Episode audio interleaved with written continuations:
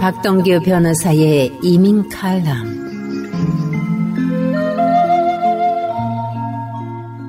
NYBM 뉴욕 불교방송 애청자 여러분 안녕하십니까? 이민 칼럼의 박동규 변호사입니다.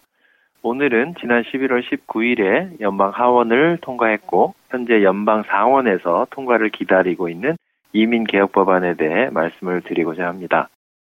우선 이번에 통과된 법안에는 안타깝게도 서류 미비자들에게 영주권까지 주는 조항은 없습니다. 그러나 최대 10년간 사용할 수 있는 노동 허가증과 해외에 여행을 할 수 있는 여행 허가증 발급은 가능합니다.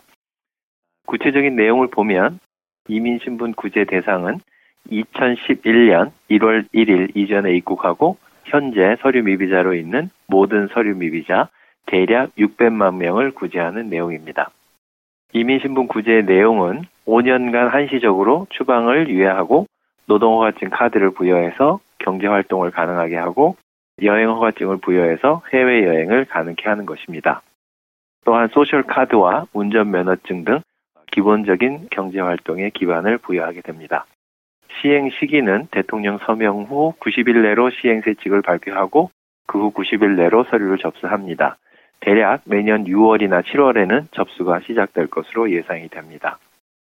다음은 합법적 이민 신청자의 대기 기간을 줄이는 내용도 포함이 되어 있다는 내용입니다.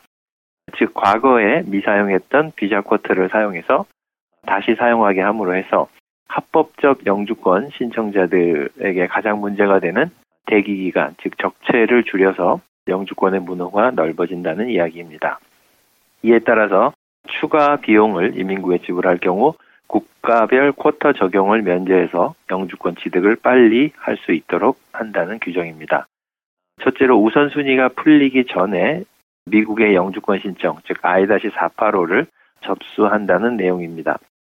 가족 이민 대기자의 경우에는 가족 이민 페티션이 승인되었고 추가 신청비 1,500불을 지불하면 즉시 I-485 신청이 가능합니다. 이 경우 접수 후 합법 신분이 더 이상 유지할 필요가 없고 노동허가증과 여행허가증 신청이 가능합니다.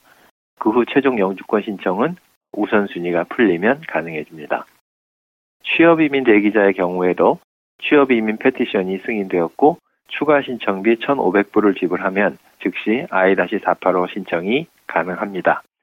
혜택은 가족이민 대기자와 마찬가지로 접수 합법 신분을 더 이상 유지할 필요 없고 노동허가증 카드와 여행허가증 신청이 가능하고 단 최종 영주권 신청은 그 후 우선순위가 풀리면 가능하다는 내용입니다.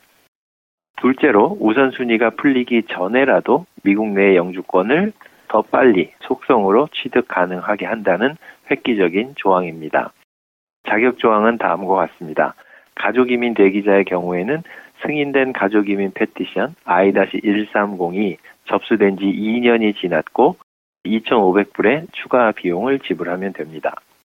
취업 이민 대기자의 경우에는 승인된 취업 이민 petition I-140이 접수된 지 2년이 지났고 5,000불의 추가 비용을 지불하면 됩니다. 투자 이민 대기자의 경우에는 승인된 투자 이민 petition I-526이 접수된 지 2년이 지났고 5만 불의 추가 신청 비용을 지출하면 우선순위가 풀리기 전에도 영주권을 취득할 수 있게 되는 획기적인 조항입니다. 신청 마감일은 2031년 9월 30일이 됩니다. 시행 시기는 역시 대통령 서명 후 180일로 되어 있어서 빠르면 5월이나 6월 중에 신청이 가능해지겠습니다.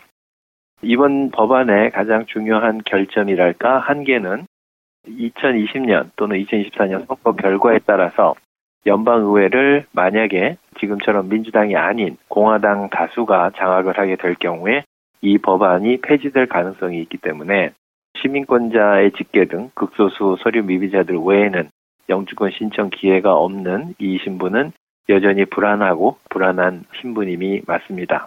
그래서 계속해서 서류 미비 이민자들의 영주권 그리고 시민권 신청의 길을 열기 위해서 함께 노력을 해야 되겠습니다. 현실적으로 볼 때 이번 117기 의회에서는 방금 말씀드렸던 10년짜리 노동허가증과 여행허가증만을 보유하는 내용으로 통과될 가능성이 높습니다. 이번 법원의 통과와 이후 영주권 취득 조항 통과를 위해서 지금 이민자 권익 옹호 단체들이 페티션 서명 운동을 벌이고 있습니다. 영주권 취득을 포함한 이민개혁법의 통과를 위해서 저희 시민참여센터가 제작한 goaction.net에 들어가시면 서명을 하실 수가 있습니다. 이에 동참해 주시기를 간곡히 부탁드립니다. 이민개혁은 이민자뿐만 아니라 미국 사회 전체 미래가 달린 중대한 문제입니다. goaction.net 사이트에 가서 서명을 해주시고 주변에도 널리 알려주시기 바랍니다. 오늘은 여기까지 말씀드리고 다음 이 시간에 다시 뵙겠습니다. 감사합니다.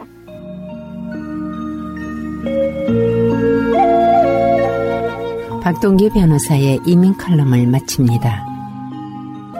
이민 관련 문의사항은 212-279-3883 박동규 변호사 법률사무소로 하시면 됩니다.